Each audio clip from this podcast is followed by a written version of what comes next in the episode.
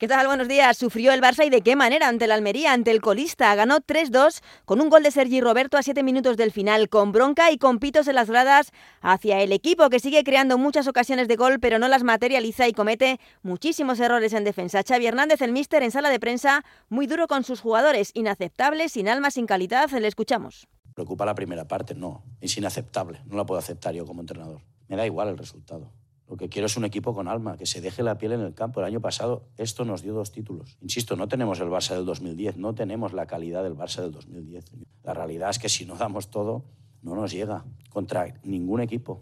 El Barça que viajó a Dallas para jugar un amistoso ante el América la madrugada del viernes antes de coger vacaciones. En el resto de partidos jugados ayer, 3-2 también victoria agónica del Villarreal ante un Celta que sigue en descenso junto con el Granada y el Almería y 1-0 triunfo del Athletic Club ante Las Palmas con un gol de Unai Gómez en la última jugada del partido. Hoy se cierra esta última jornada del año con cuatro encuentros a las 7. El líder, el Girona, juega en el Villamarín ante el Betis y el Cádiz recibe a la Real Sociedad. A las 9 y media el Real Madrid juega en Vitoria ante el Alavés y como dijo ayer Ancelotti, el club no descarta fichar un central en el mercado invernal. Decir que no, no. Hemos hablado con el club, lo evaluaremos en los próximos días, tenemos el tiempo para hacerlo y vamos a buscar la mejor solución posible. No te lo digo si me gustaría o no me gustaría, te digo, lo, lo vamos a pensar eh, juntos, vamos a tomar la decisión mejor para el club. Creo que si hay una posibilidad que pensamos que es una buena decisión para el club, para la plantilla, lo vamos a hacer y también a las nueve y media Mallorca Osasuna. La jornada al completo